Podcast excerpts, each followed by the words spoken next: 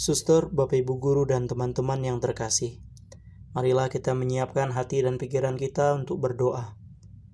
Dalam nama Bapa dan Putra dan Roh Kudus. Amin. Ya Tuhan Yesus, curahkanlah roh kudusmu atas diri kami, agar kami mampu merenungkan Injil yang akan kami dengarkan pada hari ini. Sebab engkaulah Allah kami kini dan sepanjang masa. Amin. Inilah Injil Yesus Kristus menurut Yohanes. Dimuliakanlah Tuhan. Seperti Bapa telah mengasihi aku, demikianlah juga aku telah mengasihi kamu. Tinggallah di dalam kasihku itu. Jikalau kamu menuruti perintahku, kamu akan tinggal di dalam kasihku, seperti aku menuruti perintah Bapakku dan tinggal di dalam kasihnya. Semuanya itu kukatakan kepadamu, supaya sukacitaku ada di dalam kamu, dan sukacitamu menjadi penuh.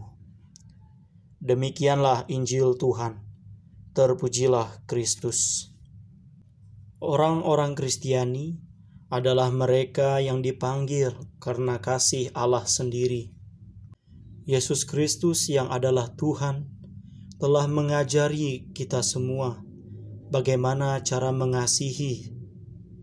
Ia telah mengorbankan dirinya di atas kayu salib. Ia telah melalui penderitaan dan wafat karena kasih yang ia ingin tunjukkan kepada kita manusia.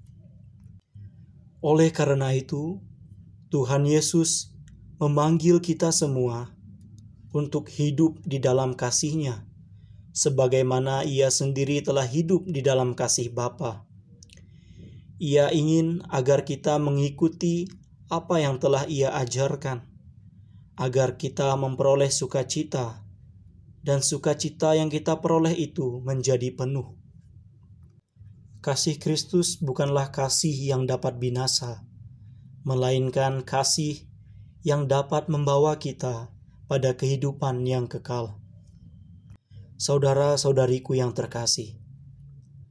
Marilah kita semua sebagai umat Kristiani, sebagai orang yang percaya akan Yesus Kristus, untuk senantiasa tinggal di dalam kasih Kristus dan senantiasa melakukan perbuatan kasih itu dalam hidup kita sehari-hari.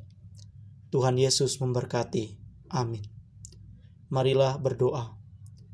Tuhan Yesus, Berilah aku rahmat agar aku dapat mengerti bahwa hakikatmu adalah kasih dan agar aku mampu melaksanakan perintahmu yaitu mengasihi sesamaku. Amin.